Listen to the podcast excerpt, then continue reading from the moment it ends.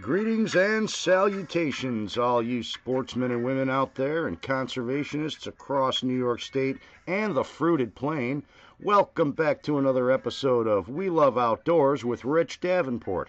I am your humble host, Rich Davenport, coming to you from sunny Tonawanda, New York.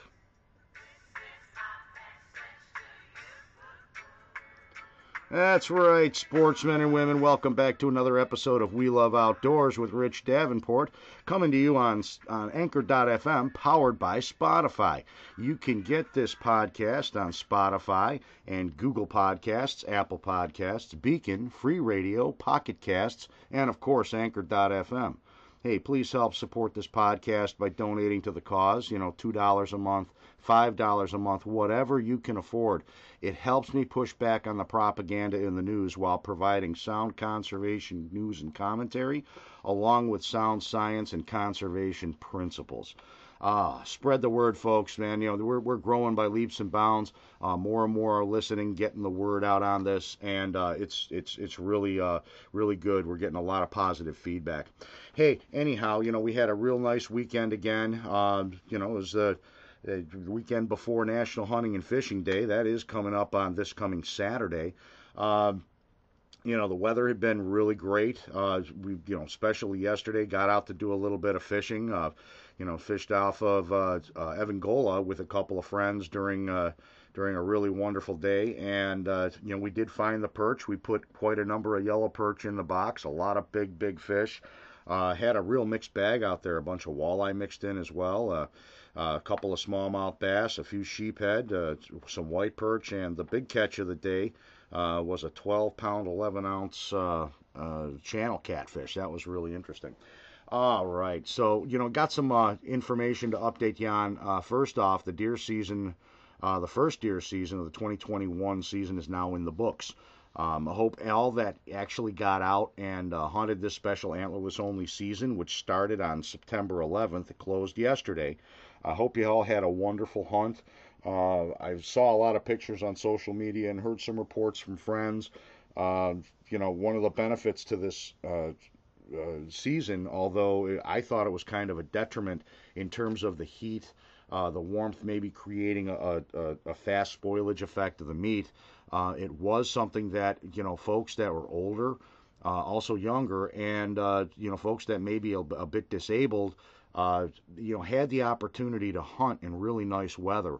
And, you know, hunt deer, obviously, in really nice weather. You could always hunt the squirrels, but uh, you know, there was a post up on uh, the Western New York Hunting and Fishing site on Facebook, um, and uh, apparently this uh, this hunter who posted it uh, brought his dad out who had suffered a stroke and uh, hadn't been able to hunt for a few years because you know he just did his mobility and the ability to tolerate the cold, and he actually ended up splashing a really nice doe. And it was the first hunting season that he was able to uh, uh, experience really and enjoy in, in the, the past uh, five six years. So you know that's a really uh, a, really good reason and a really good uh, feedback that we got from this uh, particular season. So you know that there's there's a lot of good to it. I know that a lot of people were a little bit upset about it, especially archers, thinking that it would screw up the archery season by shooting early, but.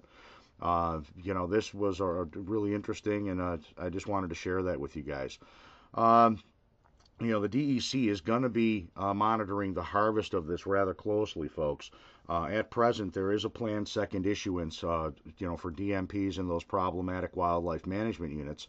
And unless some miracle happens and all the tags are issued before October 1 or by October 1, um, you know, that's, you know, those secondary issuances are going to continue on a first come, first served basis. Uh, since the season was codified a little bit late this year, you know, the DMP lottery was already underway. Many who may have wanted to hunt in this, you know, they may hunt 9A or 9F in Region 9, uh, may hunt one of the, the several units in Region 8. Um, you know, they, they didn't have the opportunity to, to, to grab those early, perhaps. Uh, so you know, that like that would be like myself. You know, I picked uh, you know typically southern zone areas, and I'd wait till the uh, secondary issuance to grab a tag closer to home. Uh, next year, I may snag one early, and uh, you know, try to put some meat on the ground early. Uh, they're going to be collecting this information to see what's going on, uh, but they do anticipate, the DEC does anticipate that, uh, you know, the secondary issuances are going to continue and the, uh, the bonus DMP program over in those four archery units, which are covered under that, that's also going to continue until they see the harvest moving in the right direction. Ah, yeah. So you know, hopefully we'll uh, we'll be able to get a better gauge on on uh, the attitudes and, and the opinions on this from the hunters during the spring uh, meetings that are coming up next year. And just a reminder that while the antlerless season is closed up yesterday, the resident goose season runs through the 25th. Saturday, the 25th, is the last day for the, the uh, resident goose season. Um, October 1 is the early archery opener in the southern zone. September 27th is the early archery opener in the northern zone. Um, youth hunters, the special uh, Columbus Day uh, hunt is just a few weeks away, believe it or not. And, you know, again, October 1 is the end of the uh, doe permit uh, lottery. So if you haven't yet, if you've gotten your license, but you haven't yet applied to get a DMP, the clock is ticking, folks. You got till next week, and that's going to be it until the second issuance in those problematic um, WMUs. That typically happens November 1st on a first come, first served basis. Speaking of youth hunters, uh, Erie County Executive Mark Poloncarz has slated his public hearing on the youth hunting local law, which is tomorrow, September 21st at 11:30 a.m. 14th floor conference room at the Rath Building, which is right across the street from Old County Hall, where the legislative public meetings were held in August. Uh, I hope to see many uh, Erie County sportsmen and women in the gallery. We know that the antis are going to be there. Let's hope the youth hunters of Erie County are afforded the opportunity to hunt here and not have their parents be forced to drive to another county. Kind of like living in the South where dry counties require you to drive to a different county to buy beer. Kind of similar, right? Um, once the law is signed and filed with the New York Secretary of State, the law will be uh, taking effect immediately. So, you know, hopefully we can get this done. We can make sure that the uh, county executive signs this and get it done so the kids can hunt the early uh, uh, Columbus Day youth hunt and remain here in Erie County. Uh, concerning the new shooting hours, I also I wanted to offer some advice and for awareness, as safety is always a concern, and you know made more so by the online hunter training without hands-on schooling. And now hunters will be dealing with the low light high movement period for the first time in our history or at least that i'm aware of. Uh, demands on the hunter haven't changed. You must identify that animal as a lawful animal to harvest based on the tags that you hold. And you know, an antlered deer, you know, still needing a three inch single tine or larger, that can be difficult to clearly see in low light. You must also know your target and what is beyond. You know, that's our responsibility as hunters. Uh, you know, despite the new mandatory hunter orange or hunter pink rules, you still need to see what is beyond your target, such as ground blinds. You know, hunters may be behind thick brush, etc. If you're not sure, side with safety. And again, you know, remember that you know low light levels in or light levels in the forest uh, you know, in a wooded area, you know, in, in dense vegetation, is going to be a lot darker than it will be out hunting in a field. Uh, you know, it's it. You got to use your best judgment and make sure you take your time. You know, overcast skies versus clear skies, that's going to impact it even more. You know, on a clear sky, you may be able to to see very clearly. You know, enough to shoot 45 minutes before sunrise. You know, that those could be those rare days that are out there like that. But most of the time it's it's you know could be challenging and and you want to take your time because nothing substitutes safety than actually taking your time and identifying everything with careful thoughtful diligence uh, you know that applies to firearms obviously because you know once you let that bullet fly you can't call it back uh, but even when you're looking at uh, you know crossbow or or uh, traditional uh, vertical bows, compound bows, you know you want to be able to look and make sure that there's nothing around you. Now, typically the deer won't be you know coming in that close if you do have a hunter that's in close proximity. But still, you want to make sure that there's nothing behind that deer, there's nothing in between you and that deer, and that can suddenly jump up and say, "Hey." Um, you know maybe there's a there's an animal that's right in front that's not a legal deer and it you know lifts its head up and you know you want to make sure you you're doing things right, you know, folks. So just take your time. That's what I can say to you. Um, don't stretch the the time. You know, try try to stay you know as as as within the books as possible, please.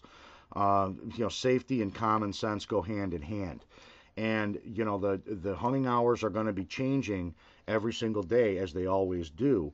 Um, with the extra math that you're adding now, you know, uh, my recommendation is that you download the solar tables and you work out when the sunrise and sunset is for each day, and then do that math to, to calculate the half hour before and a half hour after. And do that before you get in the woods. Document it, put it there at camp for everybody to see before you go hunting so everybody's aware of when you can shoot and when you can't. Uh, that's always a good thing to do. Um, you know, I was taught, you know, eh, during my days when I was learning how to hunt down in Allegany State Park um, with a bunch of my friends. You know, we spent a lot of years, and a couple of decades, uh, hunting archery season. And uh, one of the guys down there uh, would always talk about the seven P's. Proper prior planning prevents piss poor performance. Uh, I think that's a military motto and uh, but it's a good motto to live through life, and especially during the hunt. If you plan properly, you're not going to perform poorly. So you know, take your time, plan things out, calculate ahead of time when your sunrise and sunset hours are going to be for the area of New York State you're hunting, and then do the math to find out when you can actually shoot and know this before you go out. You shouldn't have any questions once you're out in the field when the legal shooting hours are. And take your time, make sure of it. Just because you can take the shot now, you know, before sunrise and after sunset, doesn't mean that you really should or that you have to, you know. Just use your better judgment and make sure that uh, everything is good there a little bit more news for you. Um, you know, the Sturgeon Point update. The Sturgeon Point Marina is doing very well. Uh, today is September 20th, and uh, you know, last year uh, at this time, Sturgeon Point Marina was closed because that channel had filled back in with sediment. Um, I'm happy to report, you know, yesterday we did launch out of uh, out of uh, Sturgeon Point Marina. Beautiful day. It was being well used and uh, that channel has no problems at all. We had, uh, you know, eight to six foot depths, uh, eight foot going in, and once we got inside the harbor, we were at six foot, five and a half, six foot depths. No problems whatsoever. They did a real good job on the dredging this year, and it is deep enough to pass. So, you know, barring any crazy storms that push the sediment back into the uh, uh, the channel, uh, I can see that it's going to be open right through at least uh, uh, August or uh, August, yeah, October 15, when the uh, uh, the slips have to close and boat owners have to get their boats out. it should be, you know, well open beyond that time. perch anglers, if they're getting out there, they may even be able to get out in November. You know, who knows? You know, that obviously storms can shift things. things can happen rapidly out there but it looks really good this year that the sediment hasn't filled back in. Sturgeon Point is open for business, and uh, you know the people are there that are working the launch ramps are really nice. Uh, you know they're they're giving you all sorts of information and uh, you know very helpful people. They run a tight ship there. Uh, it's you know making sure people are getting their boats in and out using the proper launch and retrieve it's a wonderful thing. It's certainly a breath of fresh air from uh, other launches that don't have any harbor masters uh, that are just basically allowing a free for all on this stuff.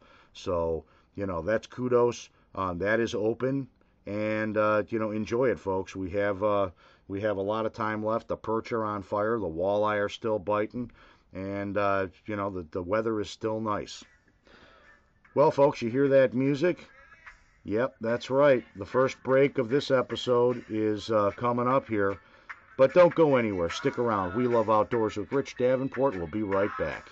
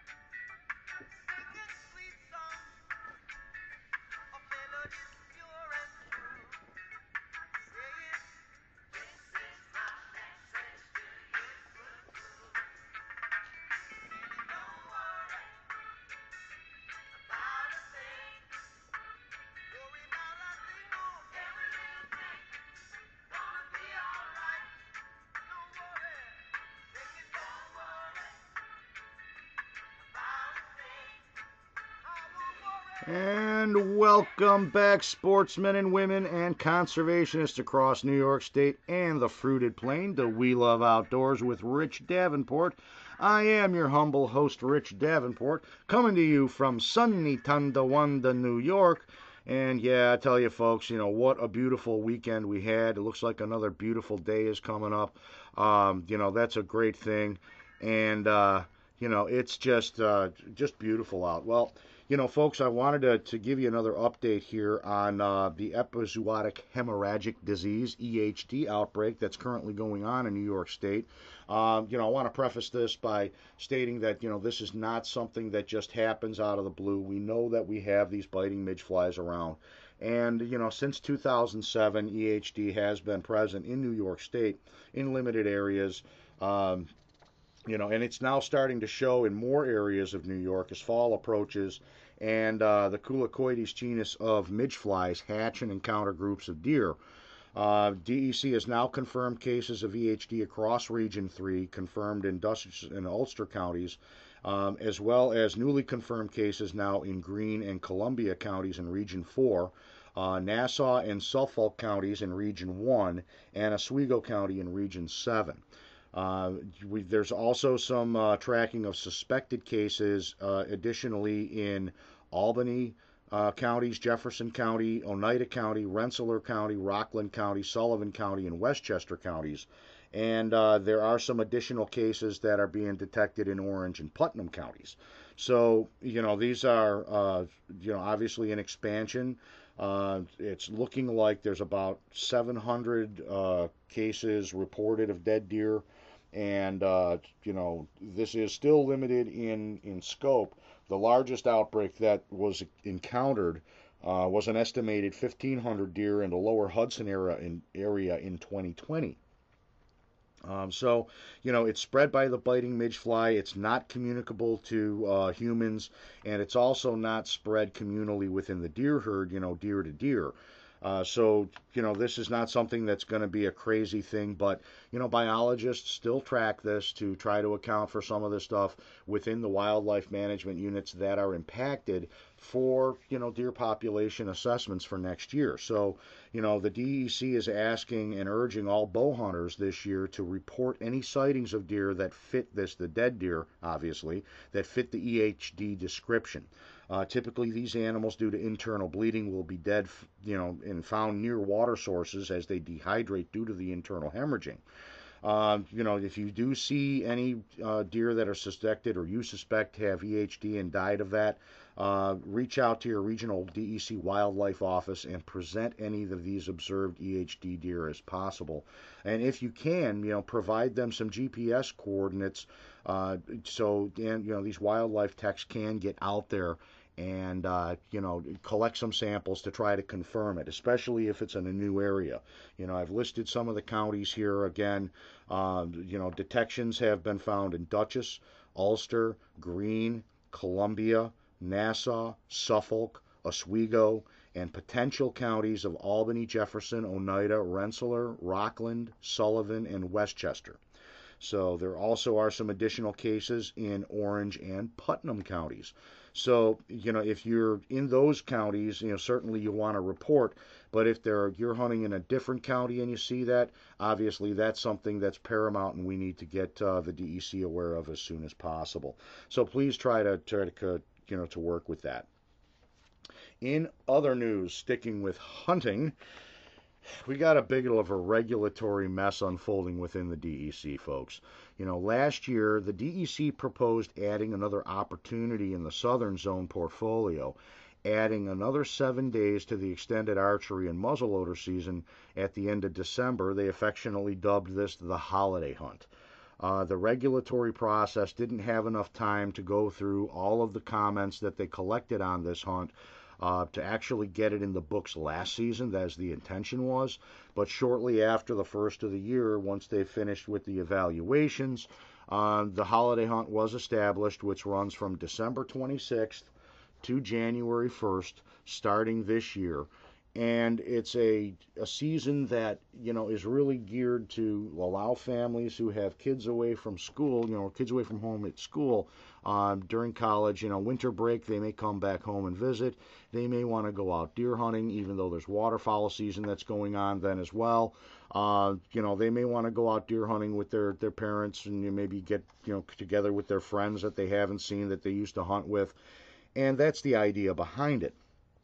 Uh, you know, obviously there are some concerns with the snowmobilers.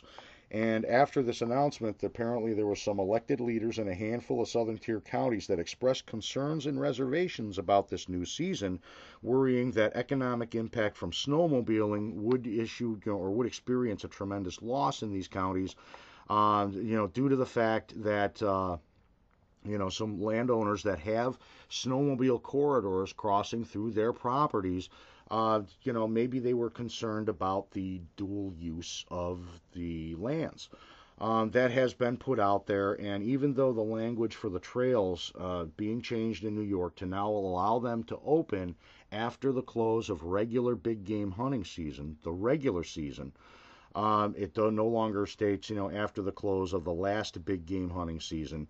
You know, there are some counties that do have those rules in place that they can't open um, but you know those things really need those those rules really need to change in those counties. That's where the problem is, and ultimately you need to let the landowner, who has the ultimate decision anyhow, if they've got a problem with hunters being out there where there could be some potential uh, snowmobiling happening, you know the landowner has the uh, ultimate sway in that. They could say sorry no hunting and we've got the trails open now and now the sledders are out there. That can happen. Instead the counties have been pushing uh, the DEC, and in response, the DEC has issued a proposal that would allow the counties to opt out of this holiday hunt. Folks, this is a uh, prescription for disaster, and in my humble opinion, and I have to state clearly, this is my opinion. You know, after all, this is my show, it's my commentary, it's my opinion, and this is not an official reflection of any of anybody else. But in my opinion, and I am not a lawyer, but I can read and understand the law. And this regulation really appears to be illegal, as the DEC is regulating away their authority to manage the wildlife as the sole authority in New York State. According to the New York State Constitution, Article 14, and New York State Environmental Conservation Law. Counties do not have a say, and since deer and any other wildlife, or fish for that matter, they don't know county boundaries, one has to wonder what precedents this could set if it's allowed to stand. But first, let's explore the law. Section 110105 of Environmental Conservation Law states that New York State owns all fish, game, wildlife, shellfish, crustaceans, and protected insects in the state except those legally acquired and held in private ownership. Section 110303 states DEC is directed to restore, maintain, and improve the state's fish and wildlife resources and make these resources accessible for recreational purposes to the people of the state. DEC is directed to carry out programs that A. promote natural propagation and maintenance of desirable species in ecological balance, B. Lead to the observance of sound management principles, having regard to 1. Ecological factors, including the importance of ecological balance in maintaining natural resources. 2. The compatibility of production and harvesting of fish and wildlife crops with other necessary and desirable land uses. 3. The importance of fish and wildlife resources for recreational purposes. 4. Requirements for public safety. And 5 the need for adequate protection of private premises and the persons and private and the property of occupants thereof against abuse of privileges and access to such premises for hunting, fishing, and trapping. That means this is all on the DEC, folks. They can't regulate that away. And further, under the Constitution, Article 14, Section 3, Paragraph 1, it clearly states under forest and wildlife conservation, use or disposition of certain lands authorized Section 3, paragraph, paragraph 3, Section 1 says forest and wildlife conservation are hereby declared to be policies of the state. Done. So, would this mean that regulatory issuances of DEC. Anything regulatory could be opted out of if a county is concerned about economic hardship. Not many know this, but New York State big game hunting seasons are spelled out and protected by law under 110907. In fact, regular season is established as the first Monday after November 15 to the Tuesday after December 7th in the southern zone, while northern zone defines the regular season in law as next to last Saturday in October through first Sunday in December. Southern Zone Early Archery under 110907 opens October 15th and runs through the day before the regular season opens and Northern Zone states that early archery opens September 27th and runs through the Friday preceding the regular season opener.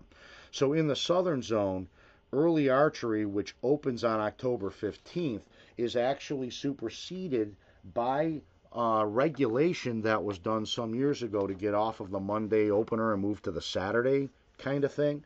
Um, so right now, if there was an economic hardship, could this mean that the counties that don't like the early archery opening on October 1 can opt out and make it October 15? How about those counties that really had some big economic hardships when the, the Monday opener was moved and the Saturday opener was in place because that too is done regulatorily. In law, it's totally different there was an estimated loss of over $100 million per season due to this change from the Monday to the Saturday because we had like two opening days, remember. Monday brought, you know, uh, you know, basically 87% of the people that came out and, and enjoyed it. And then there was like a 72%, or actually it was 78% that enjoyed the Monday opener, and another 72% enjoyed the uh, first Saturday. And it was moved to 80% of uh, total participation when it was moved to the first Saturday, but we lost that Monday, which was like a, you know, made that Saturday a second opener. Just ask folks like uh, the folks that owned Earl's Diner in Yorkshire. They're closed up now. In fact, a lot of businesses closed up when they lost that Monday opener you know, they already had the Saturday business during the fourth quarter with holiday shoppers and such. Um, but that Monday was really the gravy, and they would open at 4 a.m. to start serving breakfast to all those hunters that were out there on that Monday opener. So, does that mean those counties can say, you know what, we're going to opt out of this regulatory change and we're going back to this Monday opener? Wouldn't that be what the precedent sets? It sure would. Now, you know, you could even apply that uh, you know, to fishing too. You know, if we in Erie County want to set our perch limit on Lake Erie to 15 fish, not 50, well, that's what we want to do, right? I mean, those those limits are not codified into law; those are regulatory. So that's the precedent that looks like that could be set here. Um, you know, ultimately the politicians shouldn't be involved in this. This really, at the end of the day, would be a landowner's decision. And once the landowners say, you know, hey, we don't want the hunting, well, you know, then we we've got the corridor taken care of, and not a patchwork of this county doesn't allow it, this county does. That's the that's really dumb. Um, you know, the state parks have been opening up their trails legally when they're permitted to once the big game regular season closes. It's an unnecessary regulation and uh, you know we need to let the, the DEC know about it. The comment period runs through November 14th, but don't wait. You know, send a letter, send an email, send it snail mail, send it however you need to, but before November 14th, you know, politely ask that this proposal be withdrawn completely, and they go back to the drawing board. Well, folks, you know this this is the fastest podcast in history, and you can hear that music coming up. We're going to take our second break of the day, but folks, stick around, get yourself some coffee. We love outdoors with Rich Davenport. I'll be right back.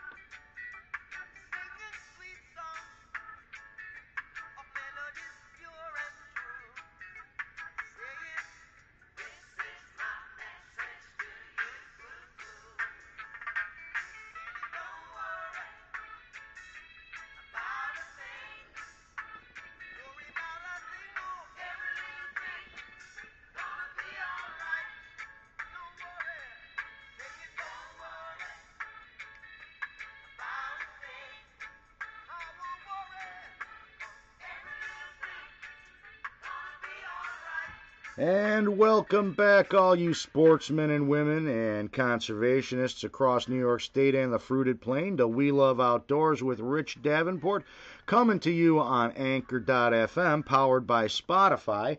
Oh boy, yeah, you know this this regulatory mess here. You know, it's it's it's nice to be able to have this regulation uh, capability or, or uh, uh, permission, if you will, because the the DEC has authority to regulate above and beyond the law.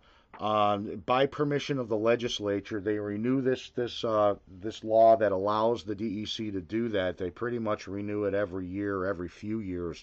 I'm not sure which, but you know they do this because you know the DEC sometimes has to react a lot faster to problems that would exist. Uh, you know if they detect it within the wildlife or within a fishery, um, and we know how you know the the legislative process moves at a snail's pace by design. Uh, regulatorily, they can you know handle some things with uh, emergency regulation declarations and uh, you know going through a 45 day uh, comment period after it's proposed and uh, gets into the state register. Uh, that's not the case with with with regulation so or legislation rather. So the the the uh, state assembly and the New York State Senate uh, provides uh, legislation to allow the DEC to continue with their regulatory authority. They can't regulate that uh, takes away from what's in law if something is codified in law, but they can, you know, certainly do things that enhance and go beyond what the law states. Um, you know, perhaps uh, they need that, you know, restricted if they're going to be uh, walking down this road of, of providing regulation to allow counties to opt out of things. And yes, there is a process that the counties have to opt out. You know, they've got to pass local ordinances and they've got to file them at certain times. And, you know, in order to, to take advantage of this holiday hunt, they don't need to do anything. But this is a bad precedence, folks, and it has absolutely no authority for the DEC to regulate their own powers and their own authority and jurisdiction away. So I just wanted to make sure that was clear. Um, you know, it's it, getting a little bit uh, a little bit cumbersome when you when you see so many regulations out there. Um, on the heels of trying to streamline the fishing regulations, it's pretty it's pretty mystifying. Uh, so in other news, we've got uh, some fall fishing news. I don't want to leave the fishermen out because you know the fall is the time when all these fish that we have, these game fish, that they're on the feed now in advance of winter. And, uh, you know, although the hunting seasons are hitting their stride, uh, we still have a lot of world class fishing to take advantage of, especially up in the Lake Ontario tributaries where the annual Chinook salmon and brown trout spawning runs are beginning. Uh, you also got rainbow trout that are just starting to pile into the, the tributaries on Lake Ontario and Lake Erie as well. Um, as they, you know, start moving in to feed on uh, you know the eggs from spawning uh, salmon and uh, brown trout, and they're also prepping uh, to get to their uh, uh, winter feeding areas in advance of their spring spawn, so these uh, steelhead start running in. Um, there's something new this year that you know we heard about a couple of weeks ago at the Western New York Environmental Federation meeting, and this could be really welcome news to anglers. And that is their agreements have been reached between the DEC and the town of Burt to provide periodic water releases from Burt Dam to create a current, an outflow, if you will, on 18 Mile Creek that would draw and help running fish uh, get drawn up these creeks. This new initiative began September 15th, and this is in response to uh, you know positive uh, uh how do you say it? You know, there was a there was a uh, a theory that was applied on Oak Orchard not too long ago, a couple years ago, that if there was more current flowing out of the creek when these spawning runs were starting, that they would draw more fish into the creeks. Uh, you know, obviously you need some flow and the colder water too to trigger those uh, those runs. But it's really the the current that does it. You know, typically the fall starts getting wet and you get more rain and you get more outflow in these tributaries, and that triggers those fish that are staging out in front of the creek mouths to start running in. Uh, over the last few years, we haven't had a lot of rain in the spring, and there hasn't been a lot of current, which is uh, thought to be contributing to the lesser number of fish that are entering the tributaries, like 18 Mile Creek up to Burt Dam. So, starting in you know last week, uh, water releases periodic throughout each day are going to be happening through the end of December, which should help draw fish into 18 Mile Creek. and and uh, we're hoping that that's going to happen. And this is a you know something that is new, so it's going to be helping again through the end of December to bring these spawning fish in, and it should really provide some hot fishing action uh, through fall and early winter. Obviously, if you're going to be fishing in the Burt Dam area, uh, pay attention. You know, they already had signs up there that, that warn fishermen that when you hear the sirens, you know, there's going to be a, a little bit of a siren that that's going to sound before the water release from the dam happens. It's going to be a fairly significant uh, water release. I would expect to get that current really flowing all the way through to head out of Ol, you know, head out of Olcott and out the uh, channel into the lake. Um, so, you know, be aware that if you hear that siren and if you're waiting, you know, get ready for a, uh, you know, an increase in flow, uh, possibly a rapid water level rise. You know, I don't know exactly how high it's going to rise. Uh, I, I know it won't be like brought to flood stage or anything, folks. It's nothing like that. It can be controlled. It's highly granular. Um, but this should allow those fish to come in. Just be aware if you're waiting up near Burt Dam, when you hear that, you may want to get out of the water and wait uh, for the period of time until that, that flow stops. Um, you know, the trout are also staging at the mouths of the Lake Erie streams with the smaller jackfish now starting their winter, their pre-winter runs. And, uh, you know, you can expect to see the larger steelhead towards, uh, you know, October start entering into these tributaries and rolling up uh, into the, the streams and in, up to the first impassable barrier. And just remember, folks, that this is probably going to be the last time you see uh, Scoby Dam over in uh, the Cattaraugus Creek at Scoby Park in Erie County, and then obviously on the other side at Cattaraugus County. This may be the last year you see the configuration of the dam as it is now because work is supposed to start on this um, uh, dam and lowering it and putting in the fish passage, etc. It's supposed to start in uh, 2022 in spring. So, you know, this could be the last time you see this dam in its configuration.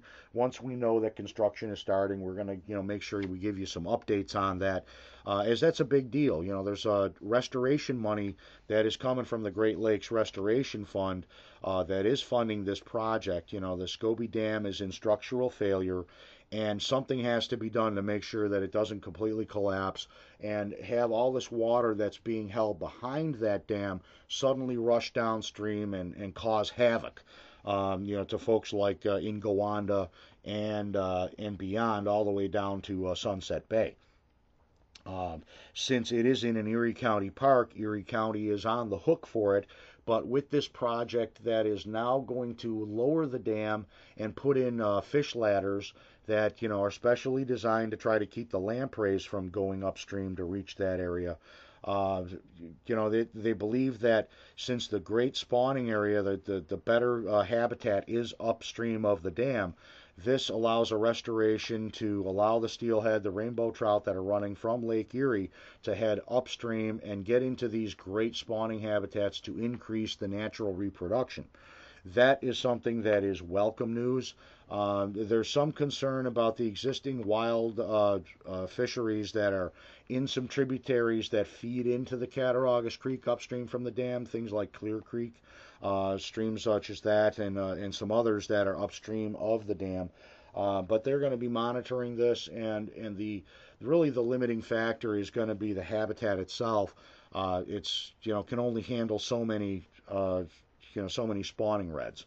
So uh, you know, they don't believe that this is going to be too much of a problem, but it will enhance the stocks in Lake Erie and bring more wild fish to the mix, uh, reducing the dependency on um, on the fish hatcheries and stocking the fish to keep those population levels up. Uh, you know, we're hoping to see this uh, project uh, be completed, you know, by 2022, 2023 and uh, you know anglers should have a, a, a, really a good experience. You know, not just at the uh, at the areas where the dam is now, but you know you'll be able to watch these fish run up those fish ladders during the right time of year. You know, late March, or early April. Um, you know, maybe even late February as the runs really start getting strong. Um, you know, I see it all the time when I'm fishing uh, 18 Mile Creek South Branch down in uh, uh, East Eden off Lake Erie, because remember, folks, there are two 18 mile creeks. There's one that runs into Lake Ontario. That's the one we were talking about with the uh, water releases from Burt Dam, runs right to Olcott Harbor, right into Lake Ontario. And then there's another uh, 18 mile creek that runs, uh, you know, from uh, uh, the town of Boston and also through East Eden. There's the main branch and the south branch that you know come together and uh, converge in the town of Hamburg to become the main branch running down through Derby and into Lake Erie. So don't get those confused. Uh, that one up in uh, down in uh, Derby, New York, running into uh, uh, East Eden, that is a, just a prime steelhead stream for Lake Erie Trib. and that really is a it's a lot different looking stream than the late the 18 mile creek that runs in Niagara County. Um, both are fantastic fisheries for the cold water fish. Uh, you also see the smallmouth bass run in in both, and, and, and northern pike up, especially in the northern uh, 18 Mile Creek in Lake Ontario. Uh, you know, really great, great fisheries in both of them. They're a lot different. Uh, the, the 18 Mile Creek up in uh, uh, Niagara County, you know, offers a lot deeper water towards the mouth. Uh, they do have harbors and such, and it is, uh, you know, Army Corps of Engineers has done a lot of stabilization up near the mouth versus a totally wild uh, uh tributary delta that rolls into Lake Erie on the uh, 18 Mile Creek in Erie County side. Um, but both offer incredible fishing, and you know both are going to be very active. But you know, again, with this stream outflow now from Burt Dam I'm expecting to see a much better, much more active uh, salmon run in the fall, which is now starting up, folks. And uh, you know, hey, uh, it's it's a good time. You can start getting out there right now. Uh, you know, you still got some daylight hours, but just remember, up there uh, started September 1. There's no more night fishing on that tributary, so you can fish from a half hour before sunrise to a half hour after sunset. Uh, no more use of treble hooks unless it is uh, uh, you know, free swinging on a floating lure, such as on a Rapala, a floating Rapala. And uh, you can't use weighted jig heads. Uh, you know, the, the regulations do change to protect those spawning fish that are running up the stream. Uh, so check your regulations. Make sure that you understand that you have to be out of there by a half hour after sunset. Anything fishing beyond that is uh, unlawful according to the uh, fishing regulations on certain streams. Um, so make sure you check them. Both Erie and Ontario streams do have uh, different regulations that are in place to protect some of the spawning running fish. Uh, but you know you've got some great opportunity now as the fall is in there. The fish are on the feed. You know once again the the walleye are biting great on Lake Erie right now. They're they're on fire between uh, 70 to 90 foot. Uh, you know pretty much from uh, the the uh, the, the water's off of Sunset Bay all the way down to the PA line. The perch are catching on fire right now, running from uh, 60 to 70 foot of water. Uh, obviously, they're hitting all the emerald shiners, but emerald shiners are still available in the uh, in the river, believe it or not.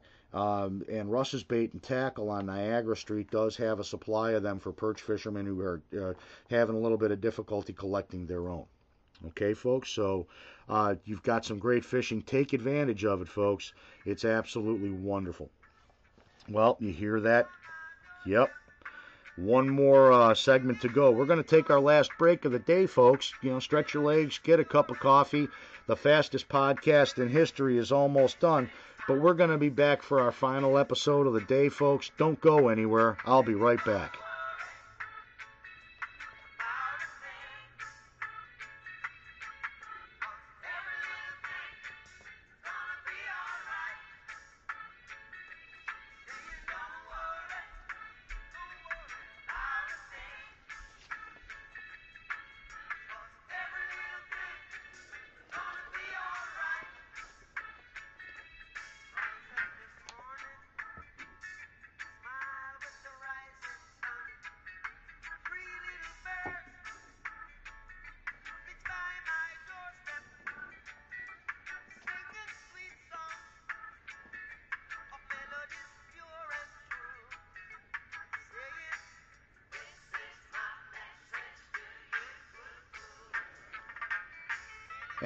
Welcome back, sportsmen and women and conservationists across New York State and the fruited plain to We Love Outdoors with Rich Davenport, coming to you from sunny Tonawanda, New York.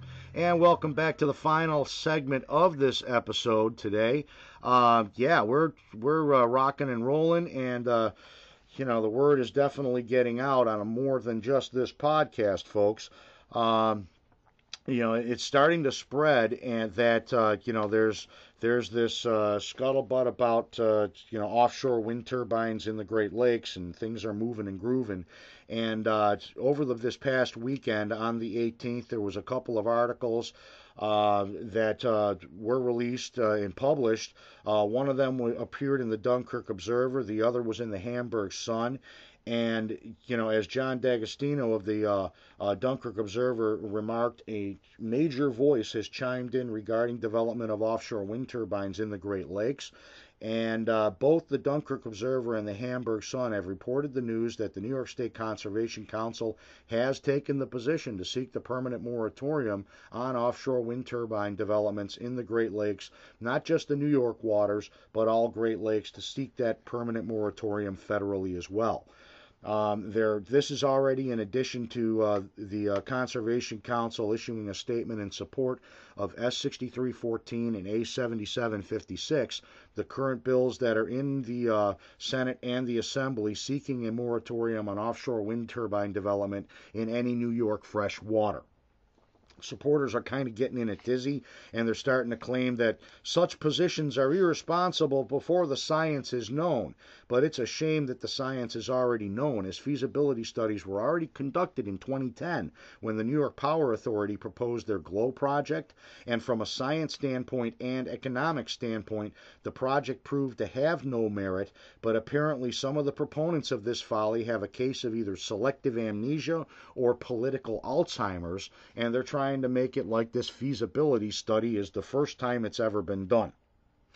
Nothing has changed since 2010, folks, and when these studies were released and the conclusions were trotted out very publicly, NYPA had abandoned the idea, citing the crushing costs making this idea utterly vapid. Of course, we'll now see you know one difference with this study that's just been released now the updated NYSERDA study and it will be a complete disregard for the costs not just the money. And this has been the uh, you know the the crying of the FAW environmentalists that everything they do is wicked expensive, and we shouldn't look at the costs because you know any cost is no you know it, it's we have to do it to save the planet. It doesn't matter what the costs are. Never mind, we can't prove that we're saving the planet. Never mind, we can't do you know prove that the electricity will be there. In fact, never mind all the science and never mind all the history that says this is going to be a failure. We have to save the planet. You must believe in our science. You know, you're a denier if you don't. Um, and even though it's going to, you know, jack uh, your uh, electricity bill up needlessly, and it's going to risk the uh, the health of our fresh water needlessly, they're still going to push forward on that and you know they they never ever are are uh, you know honest with these approach. They just want to bankrupt you and take away your natural rights to use your your natural resources. By being you know born on this planet we have the natural right to use the planet.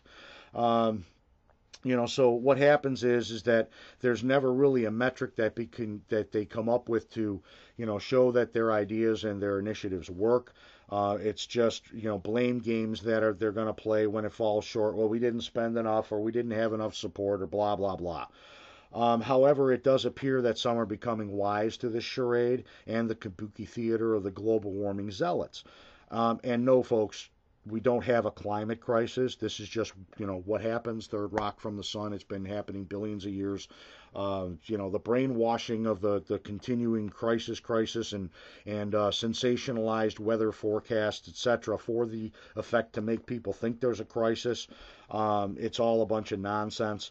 Um, and of course, you know, the planet doesn't care about, you know, how much we're taxed and how much is spent. You know, it, it doesn't doesn't matter once and forever. However, on September 13th, a decision was rendered by the Minnesota Court of Appeals in uh, Minnesota, and it determined that a natural gas power plant would better serve the public interest than the simultaneously proposed wind and solar projects. Unbelievable that the decision of Judge Louise Dovre Bjorkman relied on information from the state's Public Utilities Analyst Coordinator, who said that wind and solar capacity does not always translate into available energy because those resources are unpredictable and controllable. Remember, folks, when these when these zealots present your wind factories and solar arrays, all they talk about is capacity. It has enough capacity to power 2 million homes. But that doesn't always translate into available energy, according to this Judge Bjorkman, because those resources are unreliable and unpredictable. The wind does not always blow and the sun does not always shine. Hallelujah! Somebody figured it out. A critical factor in the decision was a statement in Minnesota statute, uh, paragraph 216b.2422, subsection 4, uh, statement or, or sentence number 3, stating that due to the intermittent nature of renewable energy facilities, there could be an impact on the cost of energy. In fact, the judge wrote, um, Minnesota Power illustrated in its Energy Forward publication, the output from these resources can ebb significantly even over the course of a single day. Hallelujah! I've proven that from the uh, production reports on energy output in New York by fuel type, where wind can be, you know, doing something one hour and nothing the next. The judge noted testimony from a consulting expert on energy who said that adding more wind instead of natural gas would leave the power company doubly vulnerable to market pricing, both to sell surplus energy into the market when prices are low and to buy energy when prices are high.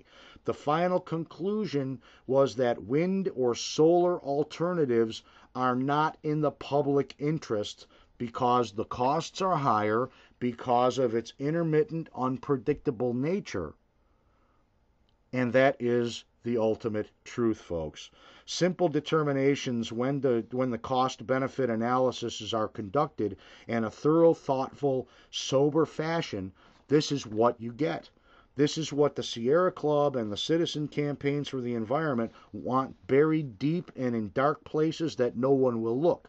Don't examine the cost, don't examine the damage, don't examine the encroachment, and don't question why environmental impact studies are never conducted. We have to save the planet at any cost. Did I mention there exists no way to measure whether these things are even saving the planet? It's a cleverly constructed lie, folks, playing on fear and emotion. Fear of dying and fear of caring for the animals like the polar bears, which are not going extinct. Their numbers are actually increasing, and nor do they have any issues at all with the dynamic nature of nature sensationalized weather reporting, breeding doom and gloom for every thunderstorm, blizzard, or hurricane that make landfall or not. The breathtaking forecasts, complete with named snowstorms and new terminology like the polar vortex, are all part of this deception. You don't remember the fact that these forecasts fall horribly short of the dangers reported with horror and oh no in their eyes. You remember the exaggeration, not the fake, not the false, not the failed prediction. And when someone says, you know, there's now more severe weather than ever before, you actually start to believe it because of the doom and gloom predictions you get every single day. Yet science always continues to prove weather is always weather. It's always in flux and no more severe than any weather events that we have had over the past millennium, folks. That's the truth. In New York, the target has always been rural areas where few wealthy people actually live. Most of the greeny zealots are the wealthy elites that foist these disasters on poor, poor rural communities, and when they object, they're called NIMBYs, right? Not in my backyards, folks, while overlooking the fact they're placing this stuff in their backyard, not in their own. But the second a project is proposed in their backyard, oh my, holy hell breaks loose, right? I'm sure we all remember the late Senator Ted Kennedy, and after lecturing Americans on the need to install wind turbines, he fought vehemently against the proposal for the Martha's Vineyard project, which would result in spoiling his sunrise and they suspended that project until after his death, and now other wealthy socialites have resumed his fight to block the spoiling of the sunrise. That's NIMBY, but because they got a lot of money, their backyard must be off limits, right?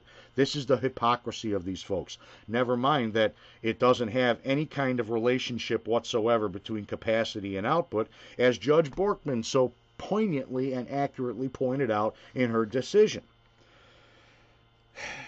It's just disgusting. So now these other wealthy socialites, you know, they want to say we've got to spoil the rural and we've got to spoil our fresh water and we've got to spoil fishing out in the Atlantic Ocean to fight this stuff. However, in response to these elites in the Hamptons, NYSERDA has made up a new science of visibility, which is crap. There is no such thing and they you know make this make believe science is their way to try to give credibility to saying hey you know if we put these offshore wind factories 30 miles out it would eliminate the conflict with the viewshed. Of course applying to this same standard to the Great Lakes folly, this would kill it dead immediately, as we have nowhere in New York that would allow 30 miles offshore in the Great Lakes to keep that visibility and spoiling of the sunset view said down to nothing, right? According to them. After all, it's only 12 miles from Sturgeon Point to Long Point in Canada folks this is really fascinating stuff and it's you just can't make this hypocrisy up. It's absolutely breathtaking. You've got you know every time there's a development on land that the sierra club types and the citizens campaigns against the environment types that they don't like they want their park well, they'll run behind the Ramsar designation and show the concern about muskie spawning grounds and sturgeon spawning grounds and all the stuff that they're concerned about. But as soon as they want to screw up this lake, the actual place where the spawning muskie that they have so concerns about actually go to live, same thing with the lake sturgeon, etc., etc. Well, then it's you're you're jumping the gun. You don't know what the science will say. Pure hypocrisy, folks. Now, I have mentioned that NYSERDA has just recently released their latest feasibility report, Part 2. It's 169 pages long. I have not yet read it. It was just released uh, over the weekend. But I will review it and I'm going to compare it to the first study. I already know what it's going to say. They're going to say that the wind potential is awesome, but that's capacity, folks. That doesn't translate into reliability. It translates into unreliable intermittent power. That hasn't changed and the ice is really they don't know what the ice is going to do out there. That's a big unknown still. And uh, you know the study is going to say that oh well the, the lake is shallow and it should be easy to develop and blah blah blah blah blah. It's all the same stuff that they did back in 2010. And I'll be sure to point that out in the coming uh, episodes of We Love Outdoors just to make sure that you guys understand what falsehoods are being foisted upon us in the name of you know feasibility studies and then in the name of junk science if you will because they're going to have it presented by somebody wearing a lab coat. But this is just fantastic. It's i am no question about it. The science hasn't changed. The feasibility hasn't changed. And the level of folly hasn't changed either with the great lakes folks. But again the battle is joined. The New York State Conservation Council has jumped into the fray. I'm expecting a lot more uh, conservation groups as they recognize this folly to jump in as well. And you know, you know, don't worry about a thing, folks, because they're not built. They're not going to be built, folks. We're going to win this fight. And we're going to protect this fishery that is one of the world class fisheries and our drinking water for the kids not yet born with everybody's help for the you know foreseeable future. And uh, what a great legacy that's going to be. Well, folks, you hear that music? That's right. That'll do it for this episode of We Love Outdoors with Rich Davenport. But I will be back, same bat time, same bat channel. I'll talk to you all next week. God bless, folks.